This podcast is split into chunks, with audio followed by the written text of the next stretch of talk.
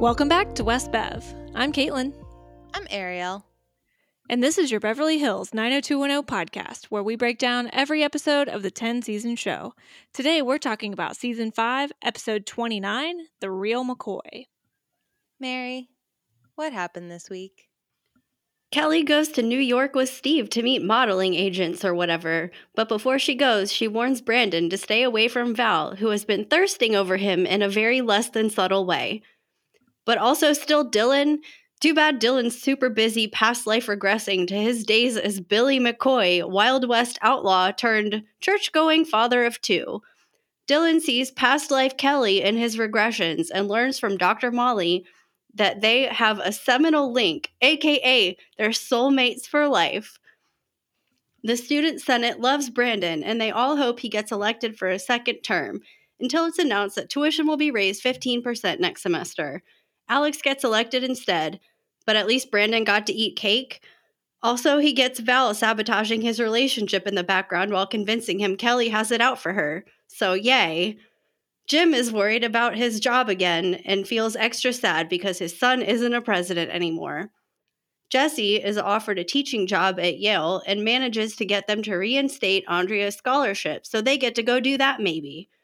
David and Claire won't hang out with Donna if Ray's gonna be there. Also, they're still watching him. And now Donna is watching Val, but for Kelly, because like I said, Val's really lost her subtlety. The the webs. The webs we are weaving. Man, the webs that Valerie is weaving. Like, she is the master Black Widow, just weaving and weaving and weaving. It's a whole like should we just start from the top? Sure. So, I don't know if you noticed. This episode is uh the story is written by Larry Mollin. The teleplay is written by Charles Rosin and it is directed by Jason Priestley. I did notice the directed by Jason Priestley moment. So it makes sense when you think about, you know, a lot of this episode is not featuring Brandon. I mean, there's a good chunk, but yeah. Which is wild considering the storyline here. I will say though, they do tend to give Jason like kind of the more out there or tougher episodes to do. So clearly the powers that be have a whole lot of trust in him and his directing ability, which, hey, I can't complain. Like, I'm not mad at the directing of this episode. There's things I'm mad at, but it's not that.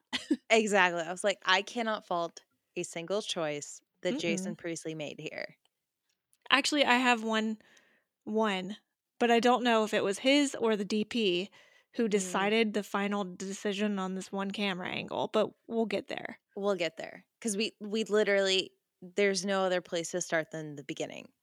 So Brandon is hosting a student council meeting and he tries to make a motion to end the meeting, but Alex is like, hold on, I have to stop you there. This is the last time that you will be chairing the Senate for this semester. So I have a motion to make.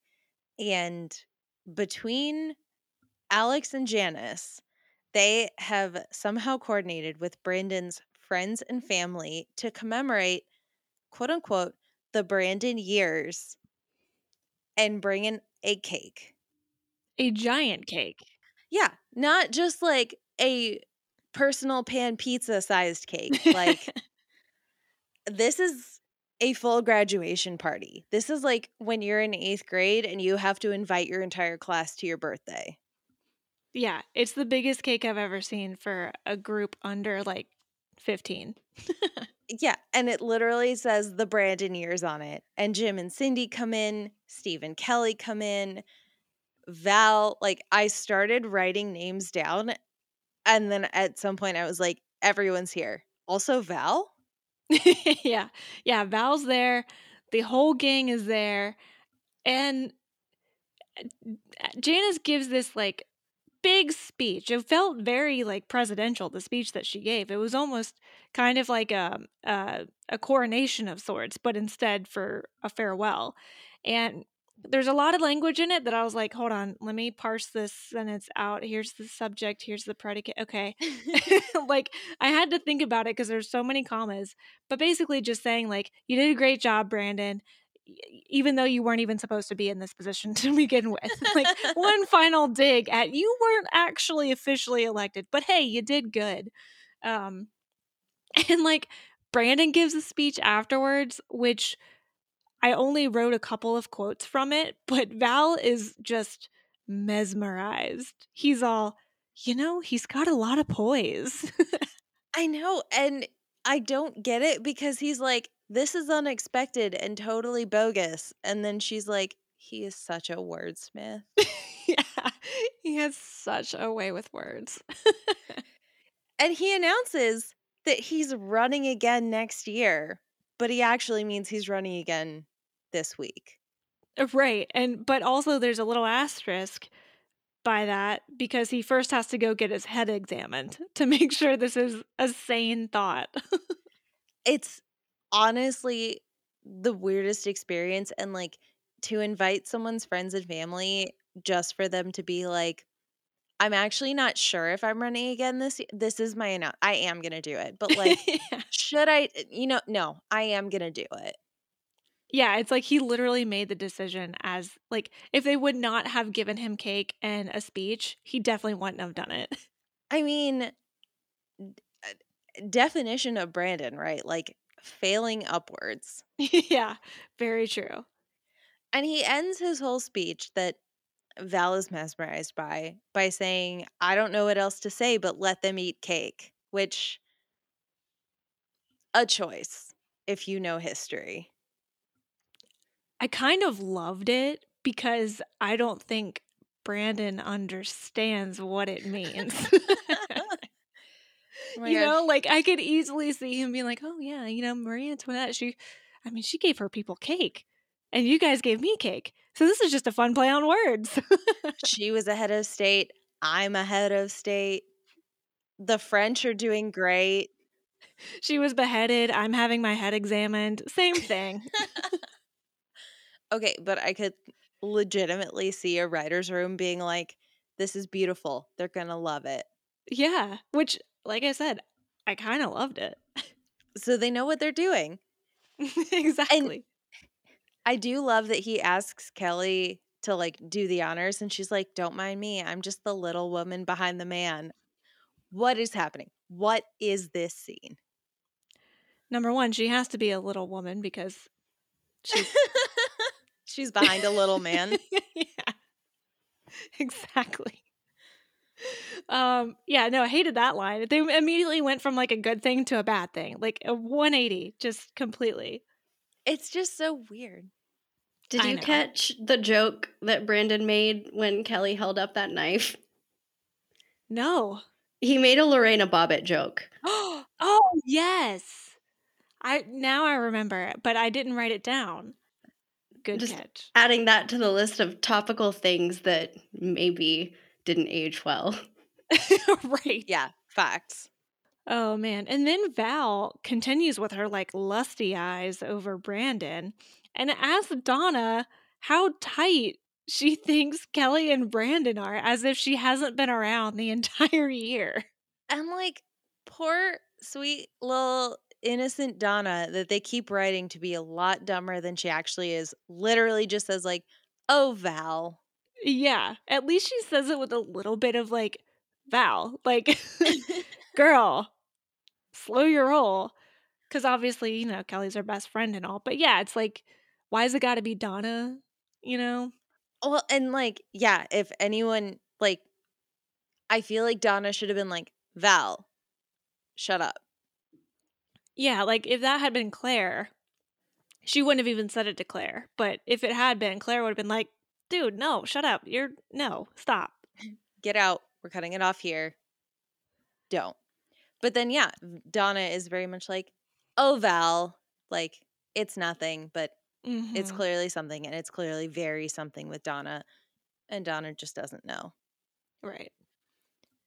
So then we move forward to the student union, Brandon's talking about the election.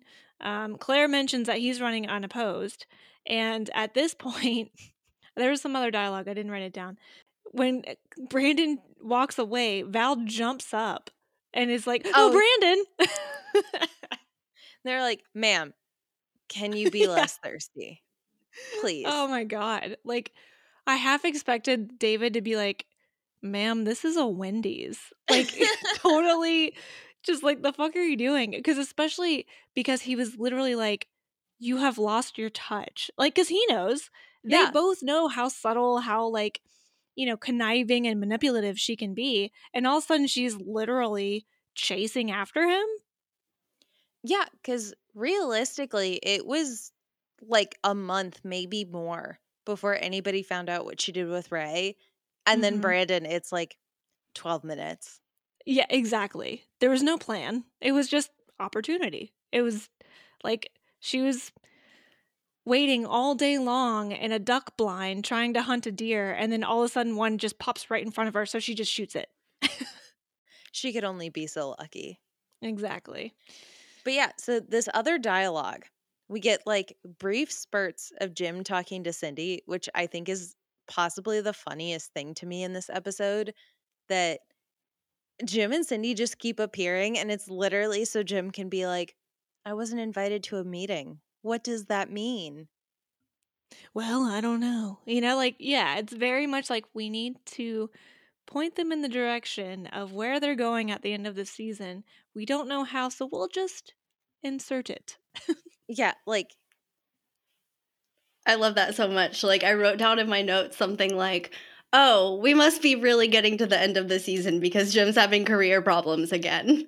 Exactly. yeah, they've gotten to like the end of James Eckhouse's contract, and they're like, I don't know what to do with him. Write it in the script. I mean, because realistically, if Brenda moving out of the country wasn't going to take them out of Beverly Hills, it had to have been job related. You know, Mhm. like nothing else would make them go away from their precious Brandon. I mean, it just wouldn't happen. So that it has to be something that's out of his control. I hope they go to France and Brandon can't ever visit them. Brandon's just gonna find out and start crying immediately. Brandon's gonna go home one day and the locks are gonna be changed. oh no. Went to France, talk to you later, mom and dad. Au revoir. Like, see you never. And then there's like little snippets, like truly, it's just snippets to advance other people's plots while we Mhm. focus on Brandon. Because Brandon goes up to Andre and Jesse and he says that he's glad they blew off their clerkship in Boise. And then he mentions fan favorite Jordan Bonner. God, I miss that guy. I mean, they even bring back that he couldn't go take Andrea to the prom because he was sick and not in necessarily a dumping on him kind of way, just like, hey, remember that time? And I'm like, oh, I just miss him because he was so sweet. I mean, this feels so emblematic of like the advent of Facebook and the internet and all these things where people, you know, got email and were immediately like, Hey, Jordan Bonner, haven't talked to you in two years. How are you? And Jordan Bonner rem- responds, Hey, Brandon Walsh, I remember that time I almost took Andrea to the prom. LOL. Yeah, TTYL. Like, totally. Yeah. Cause I even think of it, you know, when our parents like always went went to their high school reunions and such because they didn't have Facebook or they didn't have um, everybody's number or things like that to keep up with. So they literally had no idea what these people had done for the last 20 years. But then, of course, our generation, we're like, nah, we don't want to pay like a hundred bucks to go sit and talk to people we don't want to see because we see their lives on Facebook. Yeah. And like we do get to find out that Jordan Bonner is the editor of the Yale Daily News. Love that for him. Love that for him. And I love that Jesse's just like, oh yeah, my old stomping grounds. Like all of this is to be like, remember Yale? Which, yes, we here at this podcast remember Yale. See, but also, I think like everybody that was in this conversation except Jesse forgot that Jesse went to Yale because he's like, "Oh yeah, you guys know I did four years there and lived to tell the tale." Like, and Brandon's probably like, "Oh right, yeah, yeah, totally right. That's why I mentioned it." I love how that just sounded like prison. and not fancy college for smart Right. people. Yep. He and he thought it was a joke too, and neither of them even made like a smile. Ugh, I just. Why did Andrea not go to Yale? Yale. Yale. well, she might be about to.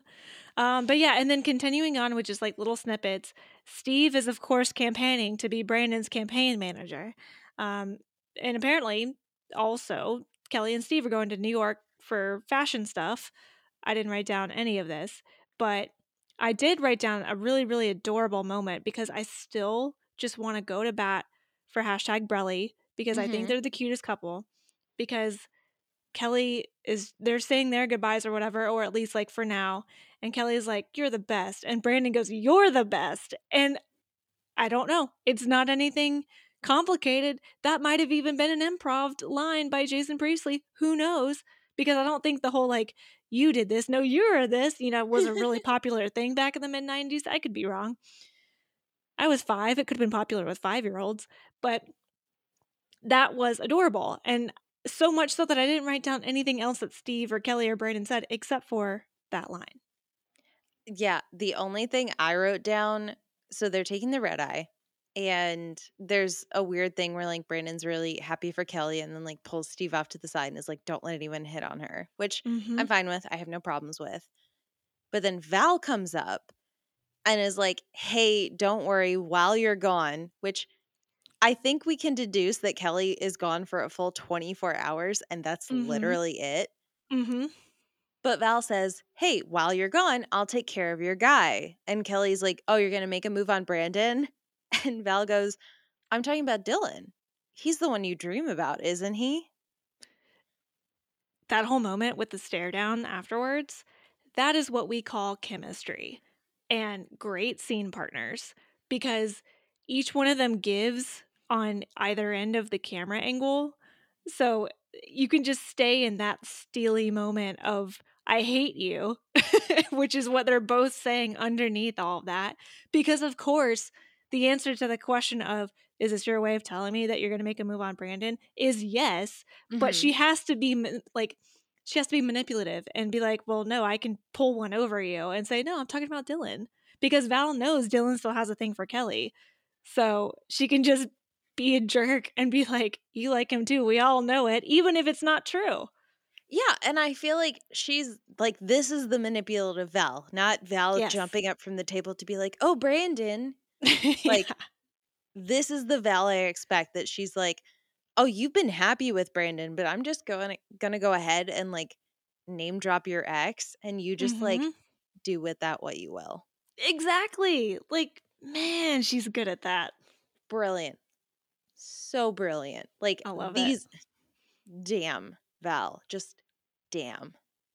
Just, I think bringing, I think we've said it, but bringing Tiffani Thiessen on board was the best decision the show made. Like, and I'm glad she became a regular immediately and not just a mm. side character that then became a regular or a side character that was, you know, like Emily Valentine or something like that. As much as we love Emily Valentine, it's, this is different.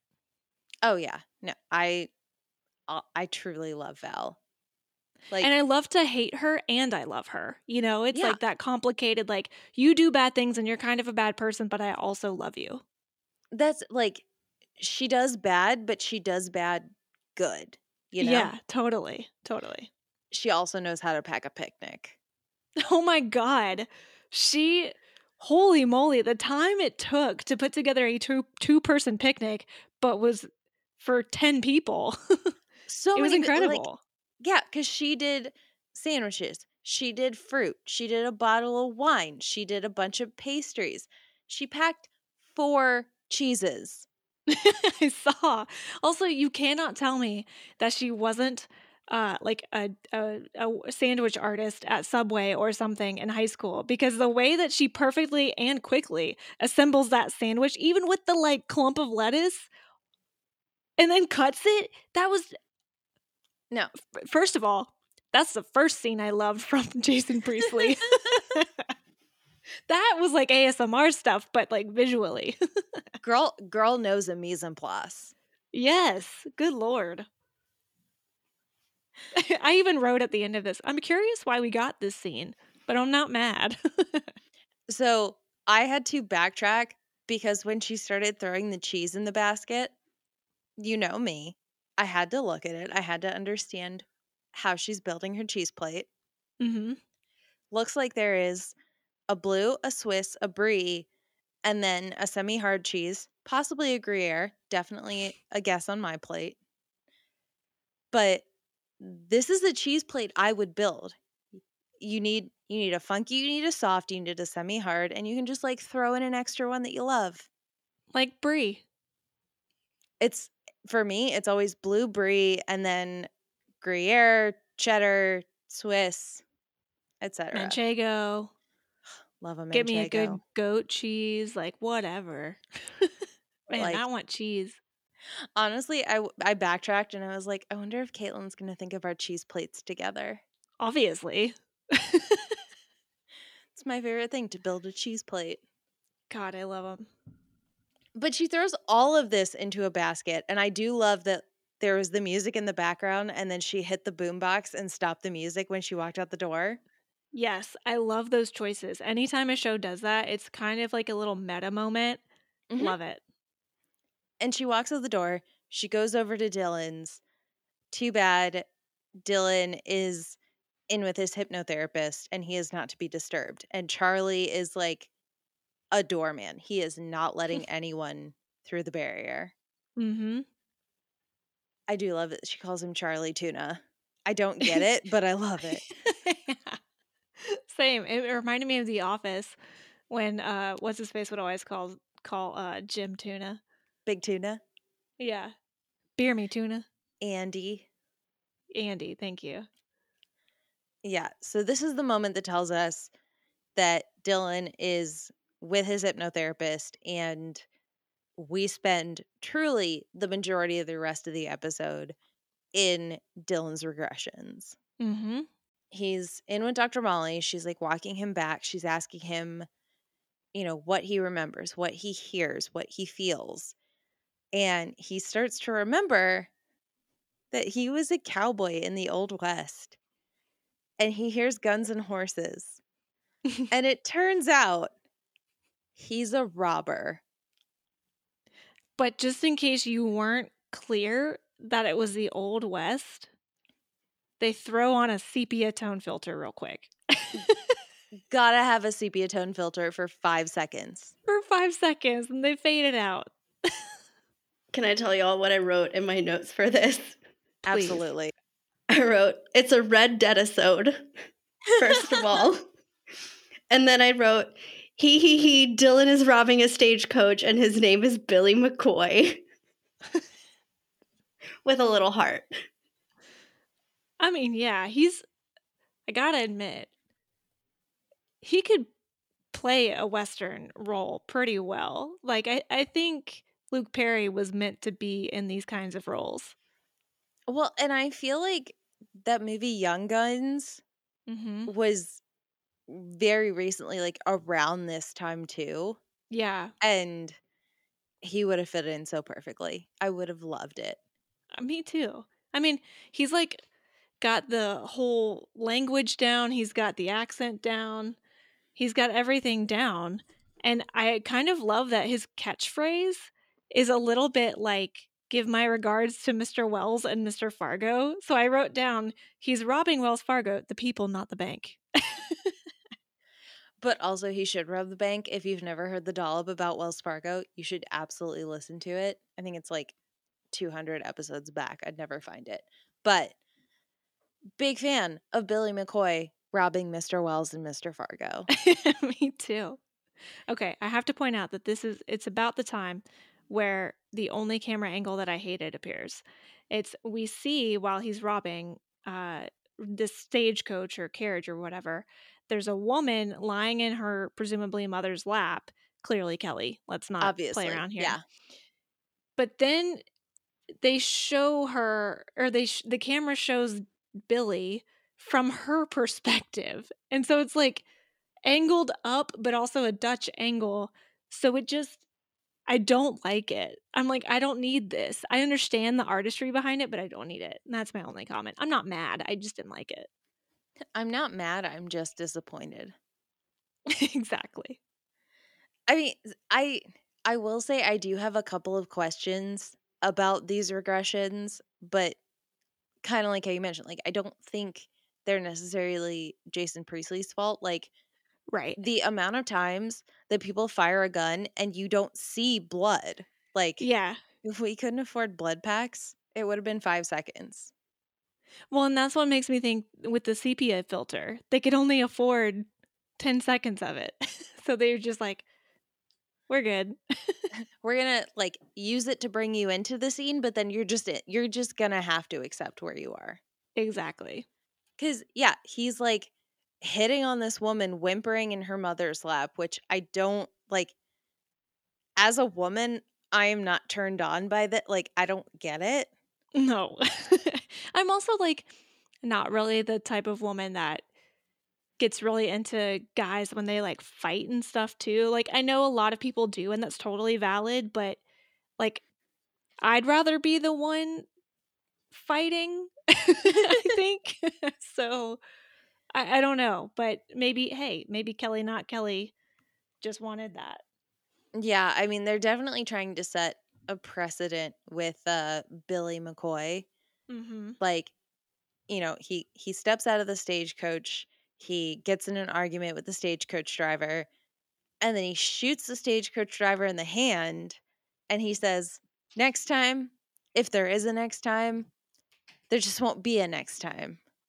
Which, when you think about it, it actually does make sense. but you have to sit there and be like, what? Oh, uh, oh, right. Okay. So we get some voiceover where I don't know what I call him, Dylan or Billy. I called him Dylan in my notes. Me too. Okay. So we get some voiceover where Dylan says that he has a quick draw, a quick temper, and an understanding that he'll die by a bullet. Which immediately he goes into a saloon, orders a drink, and then murders like a lot. Yeah. And I can't decide if I actually liked this part or not, but when he does walk into the saloon, that cowboy that does end up firing his weapon first, his eyes, it reminded me of like Yeah. a Hitchcock film. Like I needed the music to accompany it where it like grows and builds, but he was just like and like it just I was like are you is this on purpose? I could but obviously it was on purpose. Mm. But then, yeah, Billy gets shot during the shootout, but then makes a bloody mess. His word, not ours. Yeah. And yeah, it like it's. I wouldn't just call it a bloody mess. I'd call it a massacre. Yeah.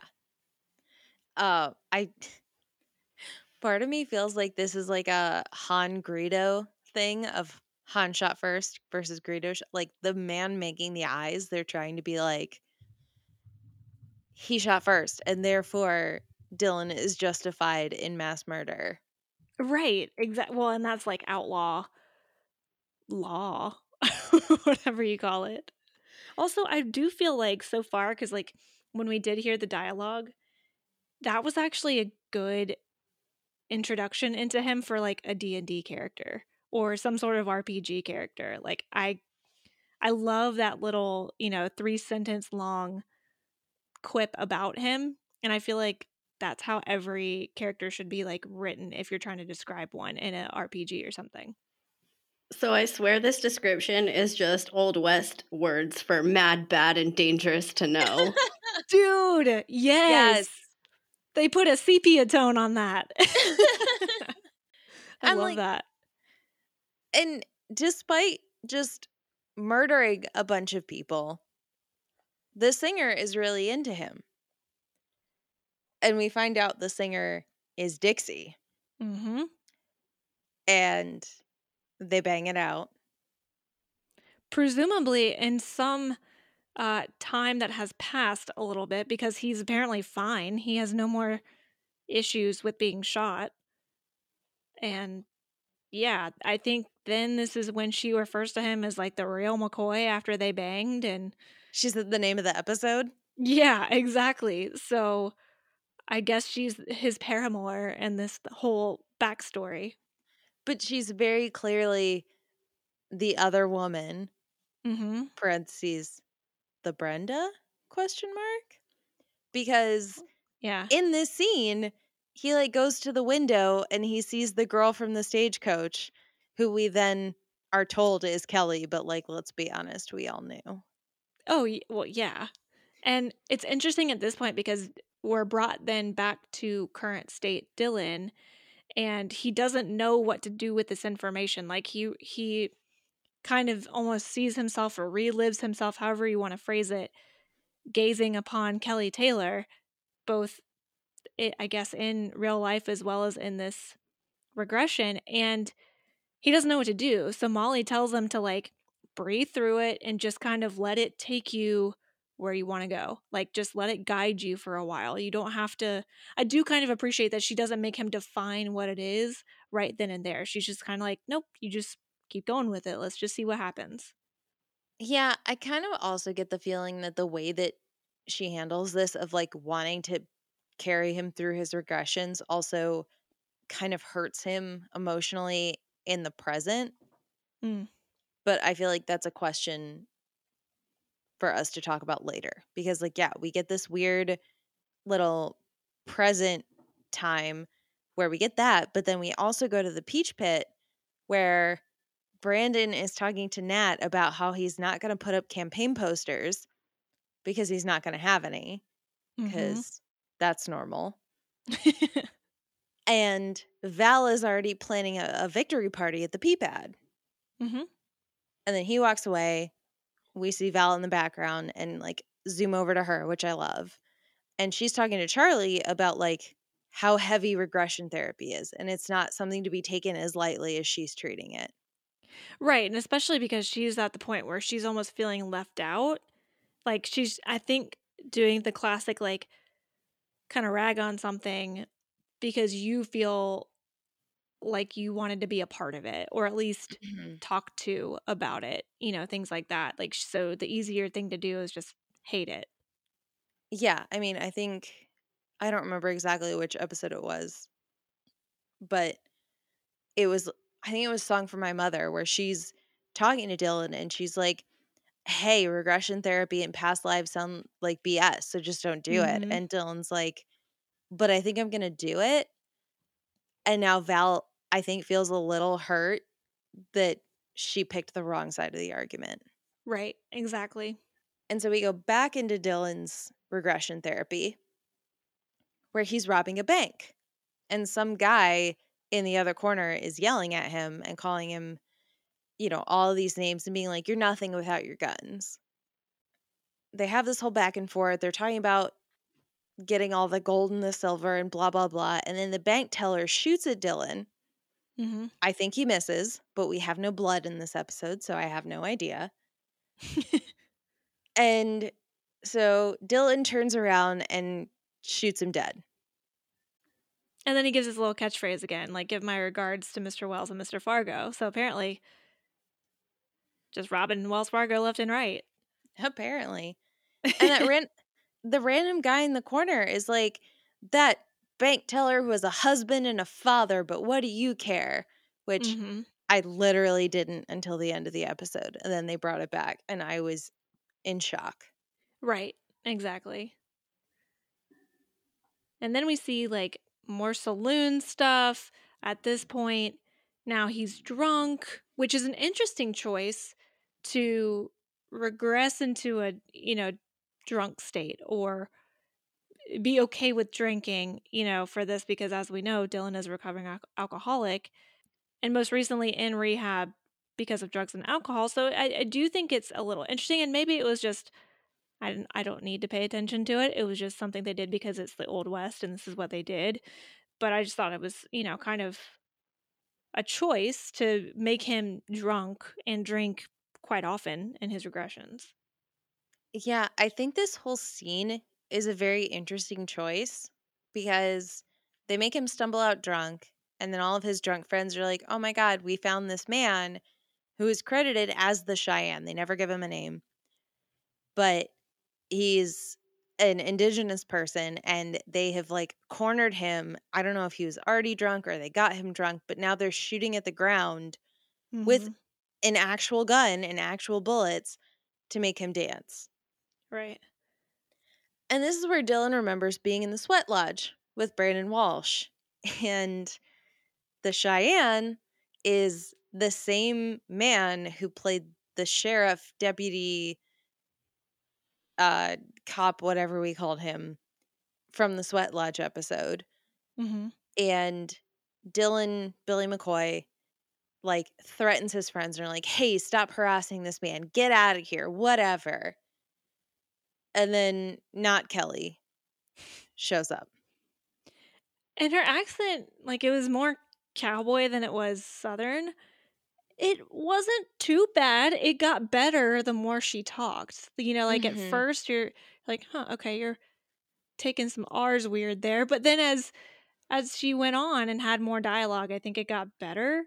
But I also think it helps I think accents are easier done when you have somebody else doing the same one, right? So Mhm. you can kind of play off of each other. And so Luke Perry's being a good one probably helped Jenny Garth get there. Now, I could be totally off base, and Jenny Garth, for all we know, could be from Texas, and I could just be wrong. But yeah, I just think it was it wasn't too bad. It wasn't like Brenda's French accent.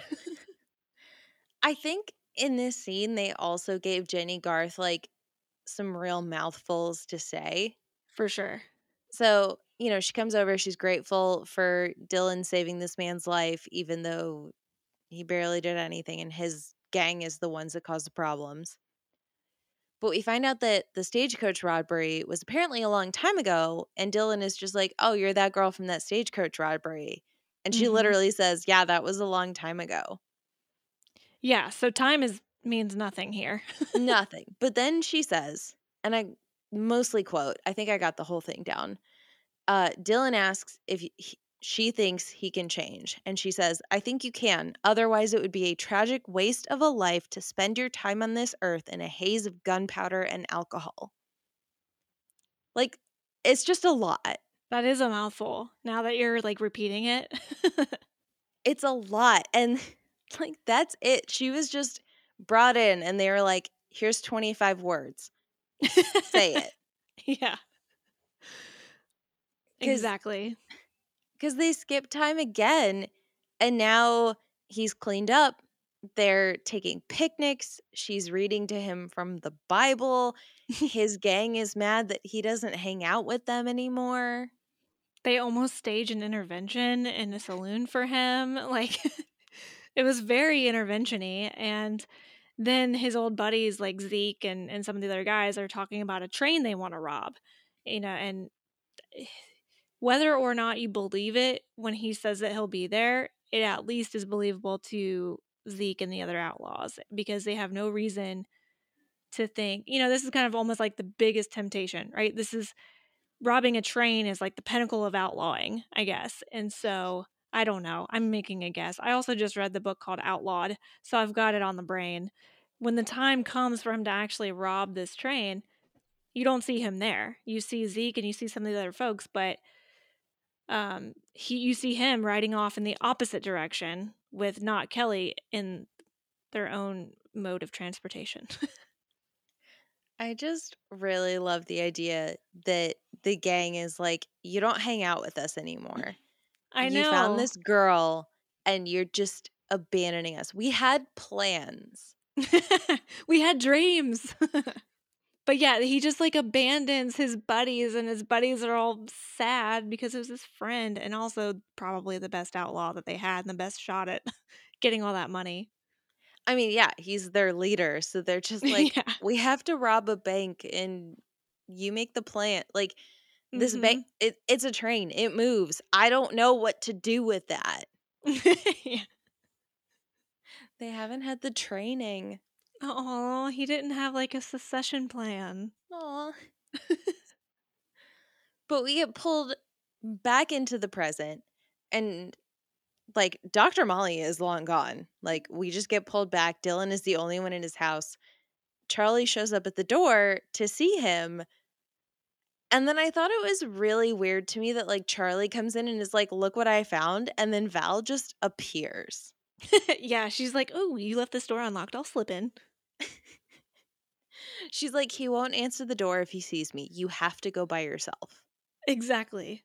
Which also a, an interesting choice is that Charlie asks about the experience, and Dylan is pretty open to talking about it. But then Val mentions something, and he goes full Brandon on her, and gets mad because she asks about it. And then, you know, clearly it's a it's a projection because he's clearly emotionally frustrated by what he's been learning in his regressions. But he literally says that he was going straight to hell until Kelly Taylor came into his life. Now, Yeah. whether he means Billy McCoy or Dylan McKay is unclear. Yeah, we have no idea at this. And you know, to be fair, Val is still doing her thing of like, well, I didn't like regression therapy to begin with, so I'm digging my heels in. I'm going to mock it. Mm-hmm. But yeah, he literally just starts screaming at her. Mm-hmm. And I kind of really love Charlie's response of like, you and Kelly have a seminal link far out. yeah, you can clearly tell he's like a decent bit older than Dylan here. but I So kind of love it because he's also Mhm. he also clearly doesn't care that Val hates it. You know, he's like, no, I'm gonna like speak my truth about this, and who cares who else hears it, right? And granted, it might help um, help himself if Dylan's out of the picture for him to make a move on Val. But hey, whatever. Yeah, I think it's very interesting that Charlie is the one that says that he and Kelly are soulmates for life and not that this comes from Dr. Molly, the professional. Right, the doctor. yeah.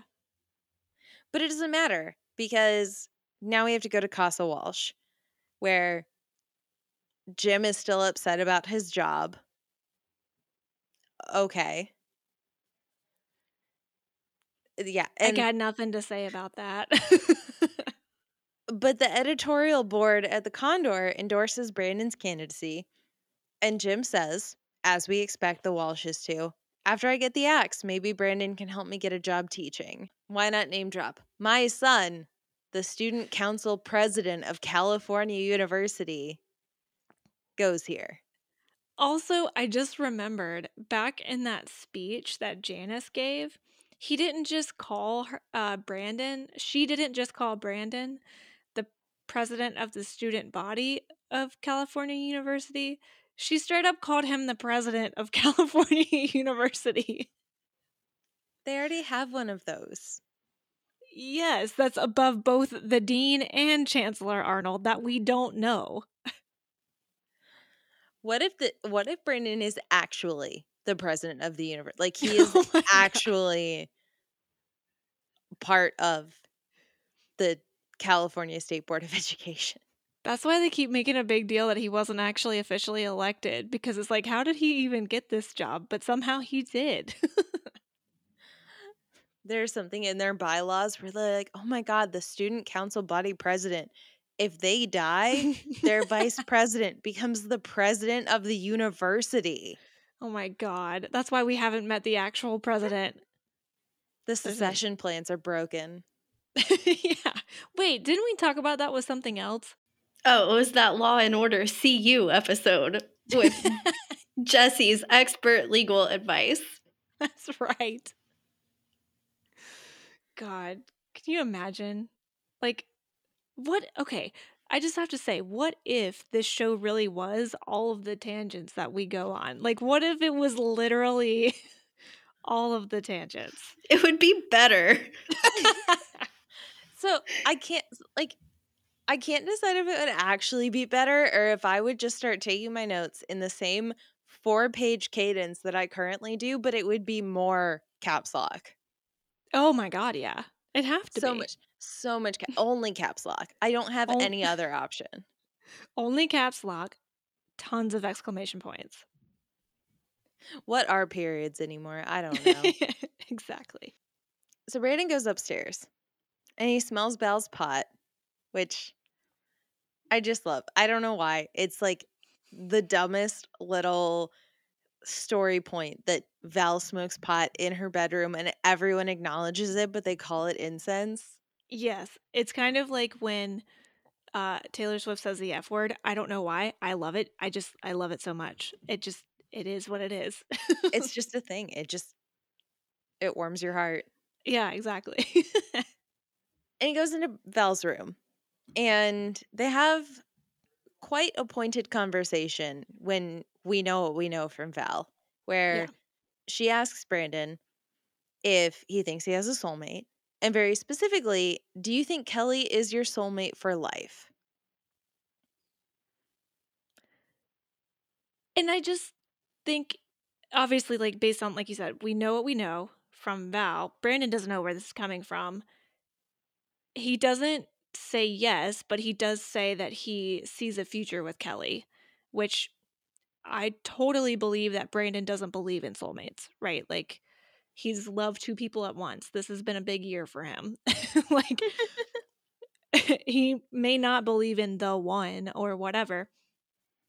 And then it's it kind of turns a little bit on Val, I think because it's not the conversation isn't going the way she wants it to. So then she kind of turns on Kelly a bit to Brandon, which bad idea. Never do that. But she says like Kelly's been trying to get the whole clique against her and you know like at one point she wanted him to be into her and not think of her as a sister, like all this kind of stuff. And then brings up just oh by the way, did you know that we've never touched? Not even once. Weird thing to say here. Um and I think it was weird for me because like clearly that meant that she wanted to be touched by him at this moment and I just sometimes get uncomfortable by the word touched. mm-hmm. Just in general, it's kind of like how certain words have very specific mean- meanings, you know, sometimes. Like I'm trying to think of an example. I'll think of one as I'm talking, but it's just using that word in the context that we know that she means. I'm like, uh oh, uh oh. Like all the, the red flags and warning signs were just going off. Right? Because she makes a comment about like the nights that they've run into each other in the bathroom and she very specifically talks about the first night that they were in the same house. And so I'm thinking of when she's like in her underwear walking into his room and very clearly being like, yeah, when I'm dressed in my underwear or a nightie or something, like we don't touch bare skin. Like it's not a fully clothed familial hug. Mm-hmm. It's that you're not running into me as two single unattached people in a co-ed bathroom together. And I mean, I guess in a way she has a point because it just like I was just reminded in my head that Brandon has just fully platonically made out with Donna on television or whatever we want to call yeah, whatever we want to call the telethon thing. So yeah, it is. Now, wait, crap. Is it weird that Brandon and Val have never touched? I mean, I think it's normal in real world. I think yeah. it's weird in platonic friend kissing Beverly Hills world. right. The like Brandon's never done the weird possessive hand on the back of the neck thing to Val like he did to Brenda, Kelly, Donna, probably Cindy at one point. Ew. Lulu, everyone. Oh my God. Who could forget Lulu, Emily Valentine, all those girls? Yeah. I swear, I want to fact check this. Right? I kind like, of do. I swear they've hugged or something. Or like, no, they wouldn't have high fived. But uh, on the other hand, who has the time? right. right. I was like, I want to fact check this, but I really don't want to go back and rewatch this whole season. I yep. don't have 29 hours. they do end up hugging by the end of the scene after agreeing that weirdly they both appreciate or sorry they both hope that kelly appreciates what she has thought that was weird from brandon because i didn't think he was insecure about their relationship also weird he'd be disclosing that to val even if it was true but you see Kelly, er, Kelly, good lord, Val's eyes, you know, kind of like with the conniving, manipulative, like, "Oh, I'm hugging you, I'm touching you. This is a way for me to get my boobs on you." Like, I, Mhm. what's the point here? So I gotta like, I, it also felt weird to me that Brandon said, "So do I," in this Yeah. moment, but I kind of feel like he's not being insecure. He's just like, "Yeah, I hope she does too." Like he's just having Sure. conversation. I kind of get that feeling out of him. Yeah, I mean, it very well could be. I just this whole scene kind of weirded me out, so I was in that in that space. Well, because And I'm I like, Val, stay away. You're messing with Brelly, and I like Brelly. and I think that's how we're supposed to feel. I think we're supposed Yeah. to be very uncomfortable with what Val is doing, and we know she's in manipulation mode. Mm-hmm. She's manipulative maloning. You've been maloned. That's right. And they even like kind of continue this because we go to the beach apartment. They do the same thing where Donna knocks on Claire's door and is like, Hey, do you guys want to get sushi and go bowling?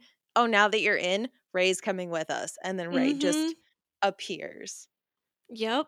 And I actually was fooled by them saying, uh, well, we have Betsy's surprise party tonight. And Dave was like, oh, was that tonight? Like, I was actually fooled. It was amazing. I know. Like, I'm telling you, like, the pairings that are together outside of Ray and Donna, I think have the most chemistry out of the group. You know, like Brandon and Kelly, Donna, or sorry, David and Claire. Donna and Ray. yeah, Jim and Cindy, you know, the whole gang. Steve and no. Steve.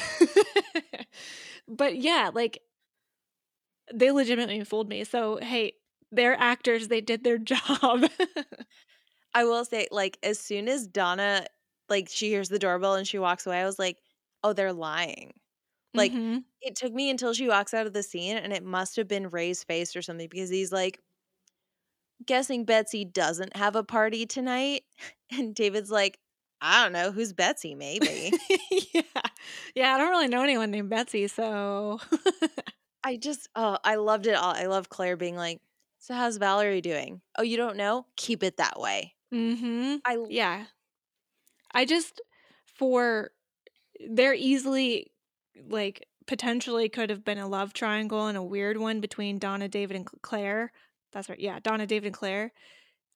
I love that they haven't pitted Claire and Donna against each other because far too often, still today, you know, the quote unquote other women or the women in the love triangle with a man is far too often competitive, right? When in reality, it's just a dumb boy who is trying to play you both. So, you know, I, I'm just glad. I know that we kind of dabbled into that territory, like when Claire was feeling really hurt by the acknowledgement that David still had feelings for Donna back in the Unreal World episode. But I'm glad it's now to the point where Claire is fully just team Donna. Mhm. yeah, I do really like that Claire and David are fully Team Donna. They're just anti Team Ray. hmm I think it upsets me still, and I don't think it's ever not going to upset me that they're not telling Donna what happened. Like, the show just wants Donna to be dumb, and I don't like that. But I love David and Claire being like, Yeah, we're totally ready to hang out with you. Oh, Ray's coming. We forgot we had plans. Yeah, never mind. Can't do it. I have to wash my hair. It's going to take all night. you know, with Betsy, her parties last forever. exactly. Also, who came up with the name Betsy? Claire couldn't come up with a better name. It would have been really funny if she ended up saying like Claire, like her own name because she panicked. Oh, you know, Claire, her parties go till question mark. yeah. It's Kelly's party. Kelly's in New York. Uh, Kelly, Different, different Kelly. Kelly You know her. Mailer. Did I say Kelly? I meant Brelly. yeah, I mean, uh, who said that? Speaking of Kelly, though, Dylan calls Kelly in clearly fake New York. mm-hmm. And Kelly says that clearly fake New York reminds her of him. Yeah, that was a filler transition scene for sure. I'm trying to think if I had a friend that I wasn't expecting to call me and I didn't have caller ID, Mhm. would I recognize their voice? I want to say yes, but I also definitely think it depends on how often you've talked to them on the phone. Like one of your voices, you know, and this is no no indication of like depth of friendship or anything, but like I actually think Mary, I would recognize your voice over Ariel's. And here's why. Mary, you have such a very like soft and cute little voice that like it's so unique in the way that it's just adorable. so I feel like I don't know anybody else that has a voice like yours. It's nasally. No, it is not. I said cute, I said soft, and I said adorable and unique. I mean, I appreciate that, but it's it's because it comes out of my nose. I'm pretty sure. I'm going to make a fake Google number and just start calling you. okay. See Challenge figure it out. accepted. I would love that. I actually, why is this a game I'd be interested in playing? I wouldn't answer. like a random number would call, and I would just be like, "No, I do not need an update on my car warranty. Thank you. That's fair. John does have like he's got a Google phone, so he has the spam filter where it'll be Mhm. like, "This person is spam filtering your call. What are you calling for?" yeah. Yeah. It's an awesome feature. And you know, Apple's going to come out with it in five years and like explode it with bad. promotion. Yeah. It's going to be terrible, but they're just going to promote the shit out of it and make it seem like it was they were the first ones to do it. I will go to Apple, get hired, pay you to do the voiceover work. Love that idea. I am an accountant. I can do what I want. you can fudge numbers. That's called fraud. Can't do that. well, Jim may be doing it for all we know because we have no idea why he's so scared about losing his job. oh my god, what if Jim was actually committing fraud and he's sitting here in hushed tones with Cindy being like, I don't know whether they're not keeping in meetings. Do they know that I embezzled $2 million? After all that drama and all that shade he threw at Jack McKay, he's turning around and doing the same damn thing. I mean, that literally happened. Did you just see like somebody who was the uh like expert voice in money laundering just got arrested for money laundering? Oh my god. it's always the people you most medium suspect." he knows so much, but he works at Harvard. He couldn't have done it. Right, exactly. He just studies this. He's not using the information. I really just want to believe that he's just speaking from experience. right, exactly. Oh my gosh. I don't have a good Anywho. segue. Yeah, I was gonna. I just had anywho was my segue. um, well, I guess Cindy, you know, is adjacent to Jim. So Andrea is drinking a latte at the student union, talking with Cindy, and if not for it only being one line and not really having a great context around it, I would have made this my quote of the week. But um, you know, basically Andre is telling Cindy about all her plans, how they've changed from Boise and all that, and Cindy just delivers such a little cute, like, oh, that fretting for naught, eh? And it was adorable and I loved it. And I just, I need more of that.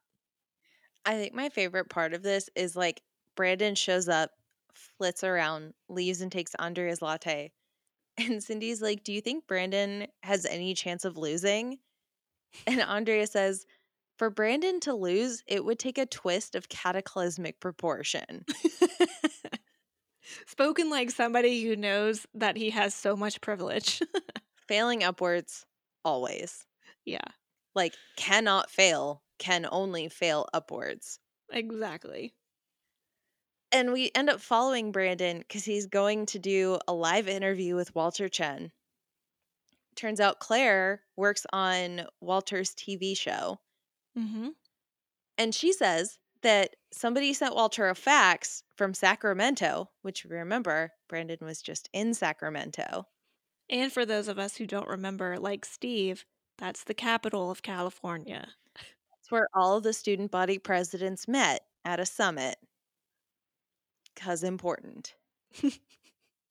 Not that we saw anything at that summit, but apparently something happened to the point of sending Walter a fax. And Claire is just like, just be aware, something's happening. You're going into this live interview. He's going to have a gotcha question. Yeah. So Brandon immediately sits down. We learn that the TV show is called See You Later. yeah. And I screamed. I screamed. I love it. I wonder what else was like in the running for the name of that TV show. But I'm so glad it was See You Later.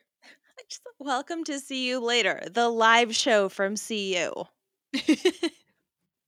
Makes no sense. It's fine. It's cool. It's very uh last week tonight, but 25 years earlier. Exactly. But literally the first question out of Walter Chen's mouth is what Claire was referring to, and Brandon just as my subtitles told me, chuckles nervously. and I love that we get no response to it. Like none. It cut away so fast. Yeah, Walter asked the question, and then the next thing we see is Brandon immediately going to Dean to be like, I gotta ask this question.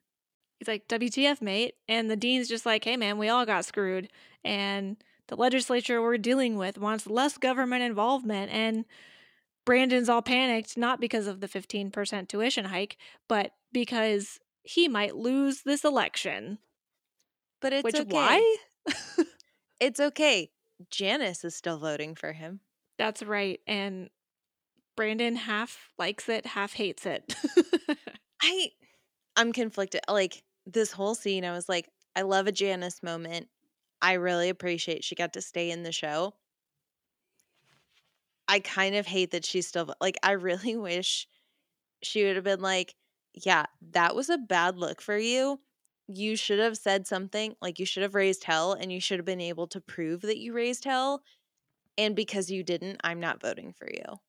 I also am just curious as to why she doesn't run. Yeah, because apparently Alex is just a write in vote. So why Mhm. Isn't I'd rather Janice be a write in vote? I don't necessarily care either way for Alex. Well, and clearly she's extremely passionate about it. She knows the inner workings of it. She's been on the student senate for who knows how long. So, you know, I'm just curious why they didn't go that route. I mean, maybe it was a commentary on Janice and Alice, Alice, Janice and Alex being people of color and Brandon being a white man. You know, like I, I could see that because Well, maybe and they a didn't think very, they could like, win. man versus woman thing where like Sure. a man is more likely to take the initiative. Yeah, good uh, point. But Val ends up coming by and saying, win or lose, she's still going to throw a party at the pee pad and she wants to make him dance. And I don't know, they're talking. She says, I'll stuff the ballot boxes in a New York minute. So now we think of New York minutes. So now we have to go to New York. Mm-hmm. It's a fine segue, I guess. and it's a nothing scene again because we just learned that Kelly loves New York and Dylan's been trying to call her.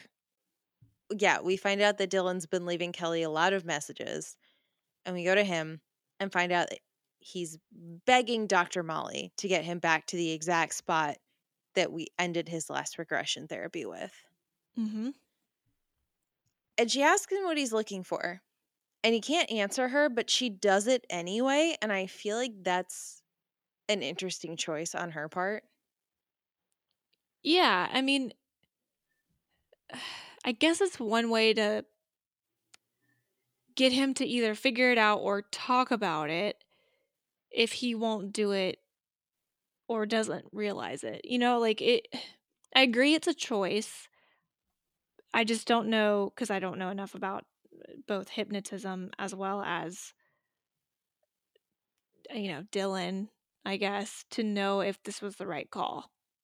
Yeah, I have no idea. I just think it's I think the way that they wrote Dr. Molly handling Dylan's questions was very specifically to progress this plot and like Mhm. I'm not necessarily sure it's the right like if he's so obsessed about getting to this exact spot, I feel like we should have seen on screen them talk about it like Mm-hmm. why are like you need to give me an answer because I don't I don't want to take you down a path where you're obsessing about something because Sure. you have found meaning in it and not because there's actual meaning in it. I don't know. No, that's a good something point. like that. Well, no, that's a good point. I mean, it's it's it's similar what you're talking about to how she recognized that he wasn't um taking to the hypnosis at her house and needed to be brought to his house to feel more comfortable. Yeah. Yeah. That's very like you need to make sure that you're doing things in the right way to not traumatize people. Yeah, exactly. And clearly he's emotionally amped up, I guess, you know, for lack of better words. He's just he's a little on edge here because he's trying to get back to a literal moment. Yeah, and she ends up taking him back. It's we've jumped forward in time actual years because he has Mhm. children now, they're married, and we like start finding out some information. He's turned his life around. He's now a law enforcement officer, he's a marshal, and he's changed his name. He's going by Jedediah now. And you know, someone from his old crew shows up and all I could think about is how fast someone in like the 1800s could just go to a different city and change their complete identity. Why not? Totally. Yeah, 100%. I mean, I, I feel like one of the only ways to track somebody down well, and that's that's even a thing if they change their name, it almost would be like they'd disappear cuz I was going to say like if they didn't change their name, the way you could track somebody down is by like bank, you know, account or house or loan or land, you know, ownership, something like that that's still public record cuz now I'm thinking Outlander and even in Outlander in the 1700s, they had record of like when they started taxing people and and things like that. It's like they had some sort of public record that was accessible. But yeah, if you literally change your identity, how how would somebody find someone? Changed his name and grew a mustache. He's completely untraceable. hey, give him a pair of glasses and he could be uh Billy McCoy or Superman. And in I this mean- time period, it would actually work. It was a damn good mustache, too. right. It was. Give him some glasses. Like, I needed it. Mustache glasses. I've accepted it. It's my thing. But Oh damn, that was a good mustache. Thank you, 90210. It was so mustache twirlyable. Like, you know, it was like it I'm was gonna turn filled it. in. Like yes. this man uh oils his mustache. Yes. That was It a was also- fancy upper lip. Yes. Very fancy. It was so monopoly money. Like, give me a, a monocle and call it a day. He's an important man named Jedediah now. That's right. But this guy shows up. He walks over there, and the guy's like, Dixie's in trouble. And so Dylan says, Okay, I'll go save her. And Kelly's cool with that. And then he goes to save her. Like, I'm a little sad we didn't get a bigger action scene. Me too. Um I mean, we got one action scene where like Dixie is literally being led to her noose. Zeke has a mirror and shines it in her light or her the light in her eye. Uh Billy swings up Dixie, which was clearly not a person, um, up onto his horse and I kid you not, she looked like a headless horseman behind him. Like, because the bonnet was like flattened. I So I'm really curious what they did for stunts here. I literally wrote, like, oh, he saved her. That's all. That's it. I think my favorite little bit from that scene is Mirror Guy just taking his guns out and just being like, pow, pow, pow in the air, like one in each hand. Just like, ooh, look at me, I've got guns. he just like Distraction. Literally Yosemite Sammed everybody. he did. But it was a perfect plan. Proves that Billy can just get right back up on that horse. That's right. He's back in the saddle again. He saves her. She's going to San Francisco. He's seeing her off at the train station. And then he gets shot in the back and dies. And this time we actually see blood. I know. This is the second time we saw blood. One, the first time we saw blood was in the massacre scene, Mm. but it wasn't until after everybody was shot, not while. Mhm. And this time, again, Dylan or Billy was shot. You don't see a blood go through and through. You don't see a hole. You don't see anything. But when he's on the ground, pooling blood. blood. Yeah. Sorry. One more thing is like I just have to point out that Billy brought Dixie to the train station, which was called Redemption. There's a sign above at the train station that said Redemption. So just to further the Red Dead Redemption. I was, I'm gonna choose to believe that Red Dead Redemption was developed by people who like 90210. Charles Rosin. Oh my god, what if Charles Rosin wrote Red Dead? Like we went into IMDb and titled Red Dead Redemption 2, and it was story by Charles Rosin. I, it would blow my ever loving mind. I really do want to know who writes for those games because, like, the stories are pretty fucking good. They're so good. Well, that's what I've heard. Um, and I just love the fact that your horse, if you don't tie it up, it just runs away. The amount of times I have lost a horse in that game is too many times. Like there was definitely a time where there's a fish that you can catch off of train tracks, Mhm. And I got off my horse and I ran up the train tracks and I was trying to catch the fish, and the train started coming. So I was like, "Oh, I'm just gonna jump in the water." So I did. My horse had wandered onto the train tracks, Oh no. and all of a sudden, I have no horse. Oh man. And you're at least a day's walk from another stable. I had to steal horses. I probably stole like five horses in that game just for the fact that I never tied them up and they just kept wandering into death. Poor horses. I ended up playing way more Red Dead Online than the actual story. But like you get horse insurance, so if your horse dies, you get it back at least. but Brilliant. That's for so needed. long, when I first started playing, like I would I would steal horses to just try and see if I could sell them because that's like a huge thing you can do in Grand Theft Auto Online, but you can't do that in Red Dead Online, or at least you couldn't then. I don't know if they've changed it, but yeah. I- I, I wasted a lot of fucking time just taking people's horses from them. I mean, you can do it in the main game, so I mean, I will say whoever wrote this the line I just shot the man who killed my daddy, woo. I hope that person got a lot of work after this. It was so anticlimactic. Not a good like Jake Peralta from Brooklyn Nine Nine would be so disappointed. It's great. Like Like, you- what? No. yes, like you gotta have a good. That's why you'd always get on to Boyle for not having a good little like catchphrase or mic drop moment here. Like, bruh, if you just killed the person who shot your dad, that's what you're gonna say. You're gonna just uh, just give it exposition, You haven't been practicing this for years? right? I can't believe he didn't say something like, that's from Mr. Wells and Mr. Fargo. Yeah, like Mr. Wells and Mr. Fargo send their regards. Like, just plagiarize something. But he doesn't. He says woo. And then we jump forward to the funeral Yeah. where literally everyone Brandon's at his funeral, Don is at his funeral, Jim is at his funeral. Then he calls out Kelly being at his funeral, but we knew that, so I don't get it. Well, because it was it was Kelly from the regression, and then at the very end, Kelly in present day.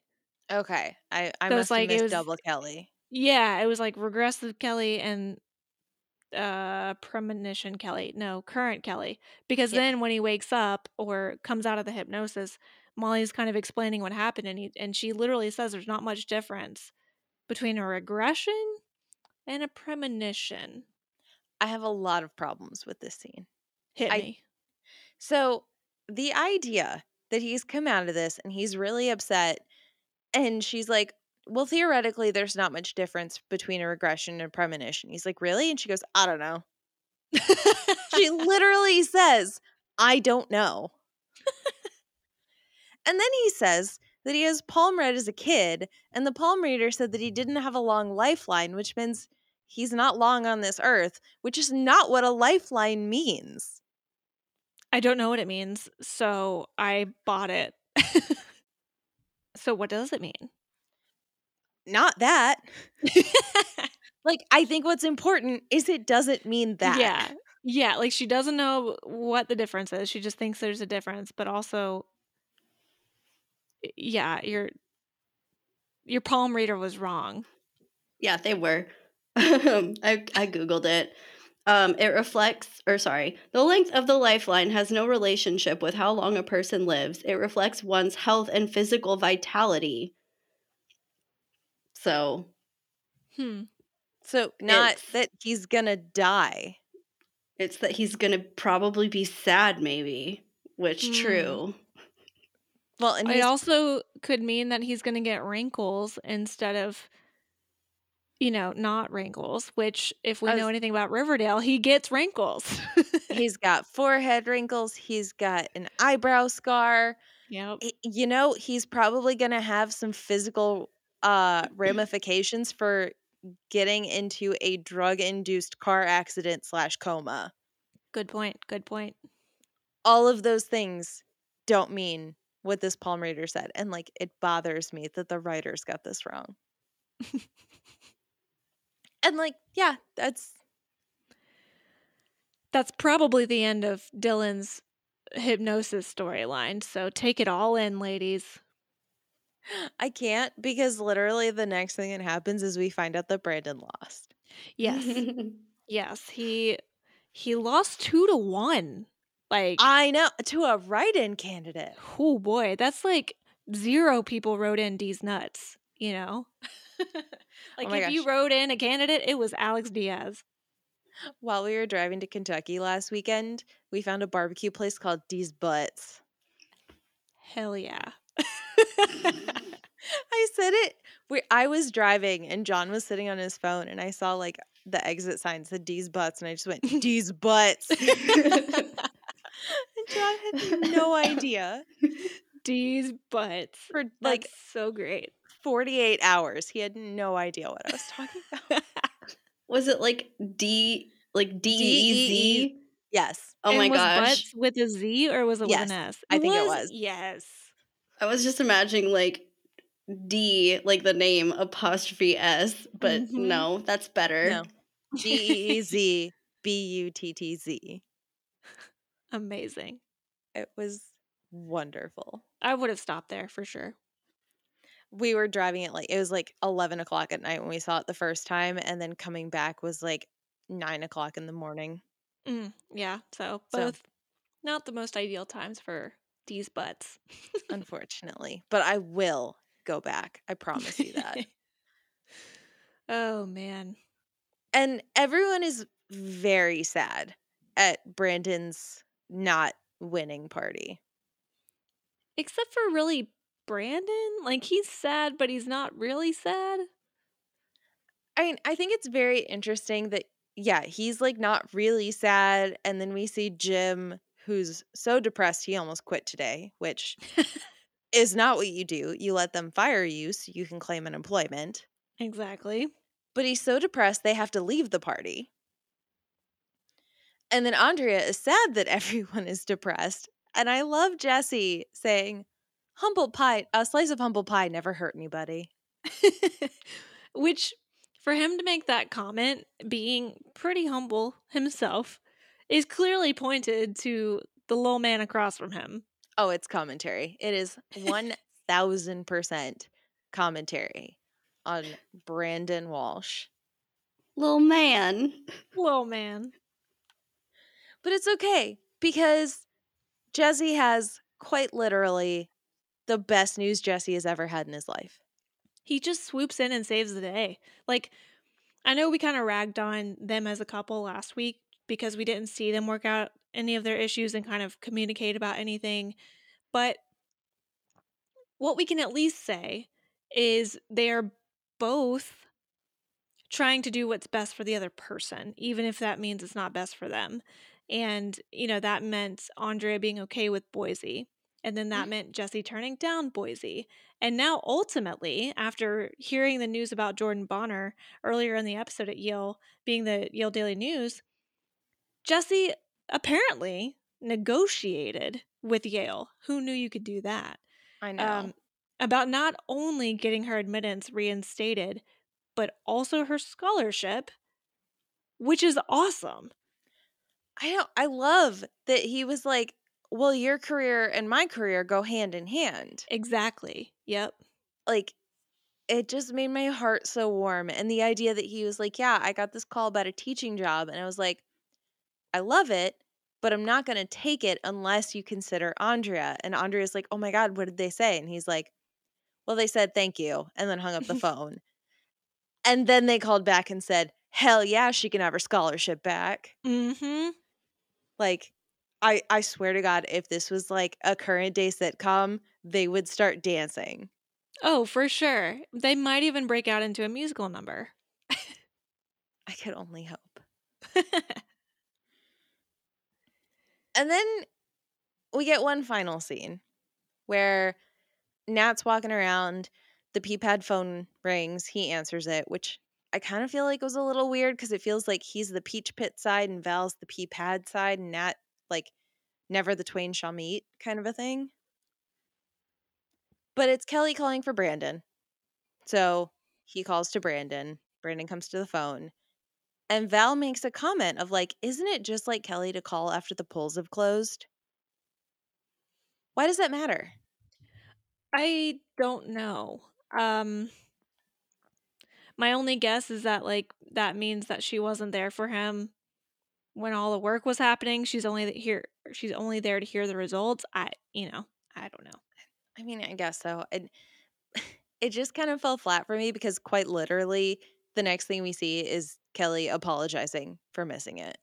Yeah, which is so clearly you know, pointed to to show that Val only sees one side of things at all times or her perception of things. Like she kind of believes that whereas they really do have a rock solid relationship. Well, we think. I mean, Kelly didn't throw Brandon a party at her nightclub. yeah, she was too busy living her own life that isn't so just Brandon. Right. But, dear yeah. Lord, I hate everything that happens from this point forward. I'm furious. And first of all, Dylan rings the doorbell at the patio where I still haven't figured out if they're on the first or second floor. right. But he's at the door and he comes in. And not only does he kiss her, she kisses him back. Like emotionally. Furiously. Like there's no ifs, ands, or buts about it. Zero to full on in no time. Exactly. No time. And it would have been one thing, I think, and maybe this is just me rationalizing things in my head, if Dylan was kissing Kelly and Kelly made no movement. But mm-hmm. she grabs the back of his head.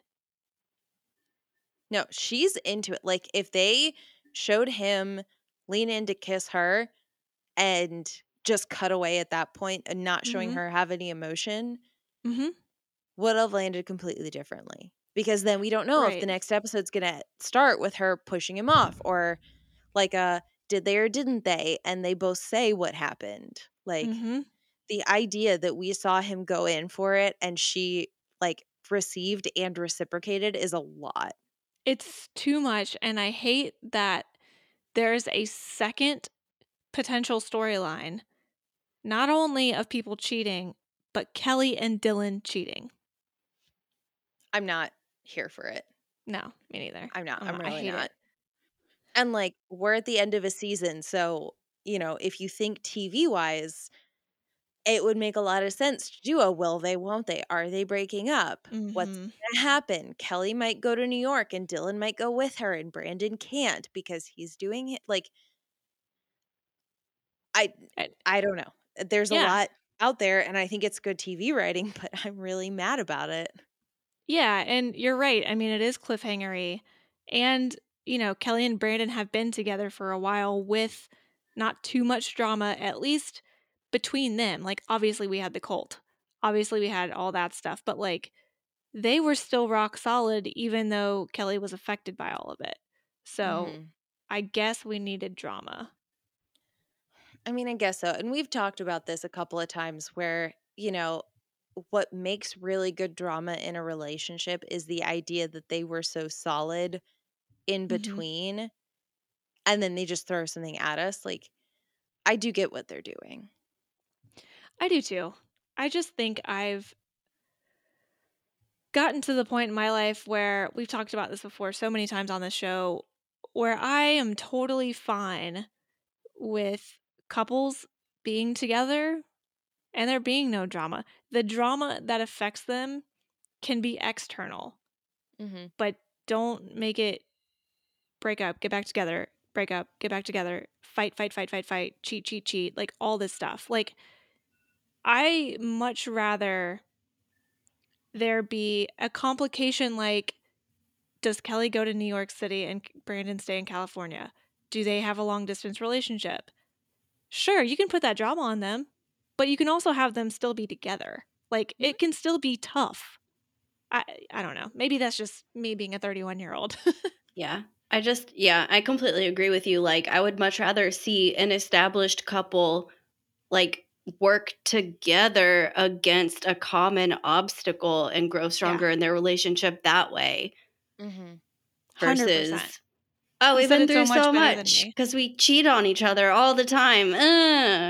Yeah. Strong bonds. It's not Like- how that works. It's not. Like where's trust? That's not how you build trust. That's not how you keep trust. That's not how that's not how you should treat your person and how you should be treated by your person. Mm-hmm. Yeah. So, what do you think? We've got one episode and then a two part finale. What do you think? Unfortunately, I can't say anything because I actually remember what happens. No. Oh, God. I think Dylan gets heartbroken because he's already having a rough season, and I just don't think it's going to get better for him yet. Um, and I think Brelly just stays together. That's my that's my theory. I kind of hope so. Like, I kind of hope that they just move on from it. I don't really want them to, but I also didn't want this to happen. So, I think I'm okay with that. Yeah, I, I- feel like I it's going to be a secret and then like blow up.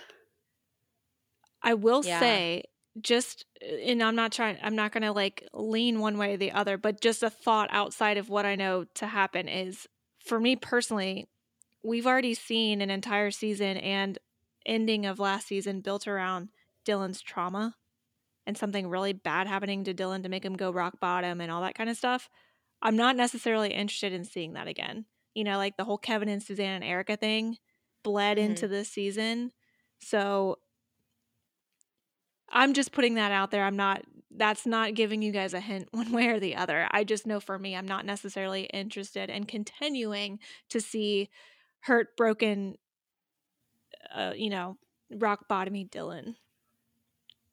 Yeah, and I I don't know that I think that's going to happen, but I think it might propel him to do something else to deal with his already existing traumas. Sure. I, think, Val is going to fuck shit up. I Actually. I think That that's I'm what I think. I mean, it's a it's like a good guess. Like it's not it wouldn't be surprising. I think it could be interesting to have this like not rock Brelly and then Dylan kind of take on a little bit of a Val role of Hmm. being like Kelly's my soulmate and I will stop at nothing to get her. Ooh, girl. Ooh, what if Dylan and Val team up to break up Brelly? Uh, I could only hope that they team up with Lulu and Claire because we never got that last season. Oh my You're god. so right. I'm You're ready so for them to come back. Okay, can I say so when they were saying that Walter Chen got a fax from Sacramento, initial thought was Lulu's been here. Ooh. Oh man. Would have That would have been so much more interesting than a tuition hike. Literally, I was just like, I don't know where Lulu is, but I have been waiting. Yeah, I, I yeah, because we really didn't get closure. Nothing. They her. just ended it. Yeah. Wow. Yeah. So, fun fact about this episode it is the lowest IMDb rated episode of the season by far. Wow. It is ranked at a 5.1 out of 10, and most episodes are in the middle sixes. I wonder how much of that is like fan brigading though, of people being like Dylan and Kelly aren't soulmates. One star. Like, I don't know. Total guess. I'm just curious how many people are emotionally affected. Yeah, no, I mean, it's a good thought. I also think it's a pretty, speaking of regression, I think it's a pretty big regression from the mean of what mm-hmm. typical episodes are in this world. So the fact that it's basically a Western, you know, like throws a wrench into things. Like people don't really like things to change that much from their beloved show. I disagree with that. I love when we get bottle episodes and like flashback episodes. I actually am probably one of the few that likes clip shows. Like I like a good reflection, you know? So but I could see it. I mean, and it has this it it would be one thing if it had wildly different amount of ratings, but it has the same amount of ratings as the episodes around it. In fact, some even more. So yeah. Interesting. Wow. I like loved this episode up until like the very last Yeah. bit of it, but like all of the western shit, I was I ate it up. I loved it. I'm like, give me more hats, give me more spurs and sepia filters and horses and stagecoaches. Like, give me the Wild West spinoff starring Dylan McKay. Well, and it just fit him so well too. Like sure, it was super cliche to a western and all that stuff, but like Luke Perry was great. I he has such range. I love him.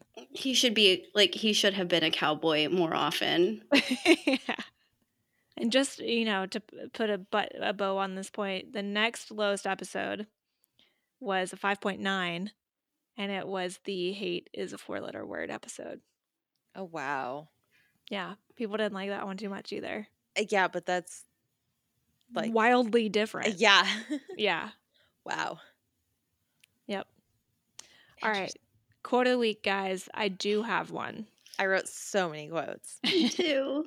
You can get. I'll. I'll pick two. How about that? I'll pick two because I have. I have a couple that were contenders. Okay. I'm going to just start at the top and work my way down. Okay. Um Brandon Walsh. I don't know what else to say, but let them eat cake.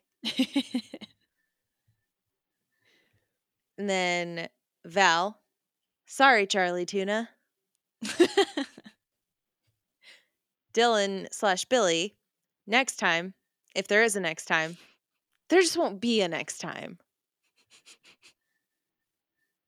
I just love that it was like, if there's a next time, there won't be a next time. Like, I, it's so contradictory, but if you really think about it, it actually makes sense. It kind of works. Yeah. Okay. I'm gonna I'm gonna cap it at two more because I will not stop if we don't. Okay. Um, Jim Walsh. After I get the axe, maybe Brandon can help me get a job teaching at the business school. Just because, do you know my son, the president of CU? right. Jim name dropper Walsh. And finally, Andrea Zuckerman Vasquez. For Brandon to lose, it would take a twist of catalysmic proportion. God, I love that. All right, Mary, what you got? God, I wrote so many. Okay. Love it when you talk political science. Val. Okay. Okay, yeah, I also did write down for Brandon to lose, it would take a twist of cataclysmic proportions. It's a good one. This was a little conversation. Claire says, Want to dance? And Brandon says, Claire, I lost an election, not my mind. Um, I also wrote, Poor Brandon. And a little humble pie never hurt anybody. yep. My last one. I just shot the man who killed my daddy. Woo. Woo. All right, so out of all of those, we did get one winner. out of my two that I picked. One is absolutely Claire. I lost an election, not my mind. Because anytime they bring up Brandon dancing, I I just gravitate towards it. It's the best running joke that they have, I think. Mm-hmm. So that was one of them. And the other, I mentioned it earlier in the episode, is when Kelly says, You're the best. And Brandon just goes, You're the best. And it was just so cute. And I hate that now what happened at the end happened. But I thought that was cute. I love it. I do love it. Like, I feel like that's a cute emotional relationship moment. I know. I know. Mary, do you have a, qu- a moment of the week or do you have a 55 minute moment of the week? oh my god. Just give me more Outlaw Wild West Dylan. Please. Please. Just give me a show of that. That's all I That'd so want. also, just um the whole realization that Dixie should have been Brenda. Like, Yeah. Oh my God. I forgot to mention that. I wanted you to talk about your theory. Okay, yeah. So, like when I was texting y'all earlier, so I wrote, I have a theory, and tell me if I'm stupid, but I'm pretty sure Dixie should have been played by Brenda.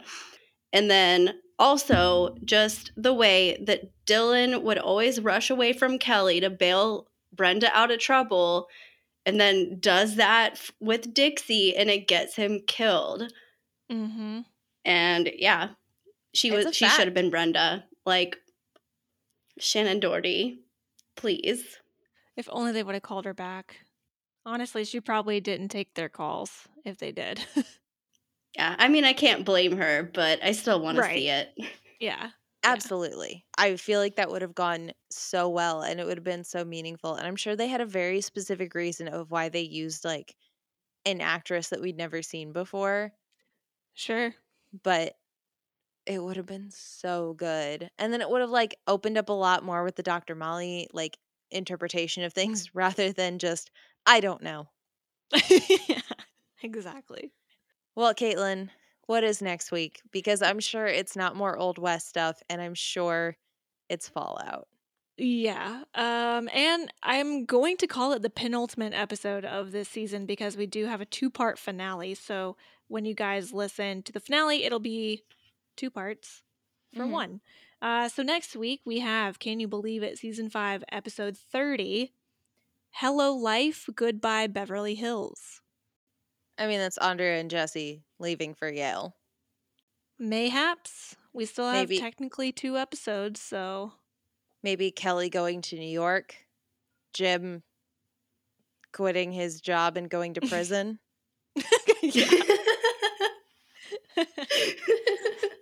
if I quit, they can't arrest me. exactly. But until then, you can follow us on Twitter and Instagram at Back2 Podcast. Also, shoot us over an email. Tell us what you like, what you don't like. If you have any questions, if you loved this episode, much, you know, to disagree with the rest of the world uh, who watched this episode, just let us know and do that at back2podcast at gmail.com.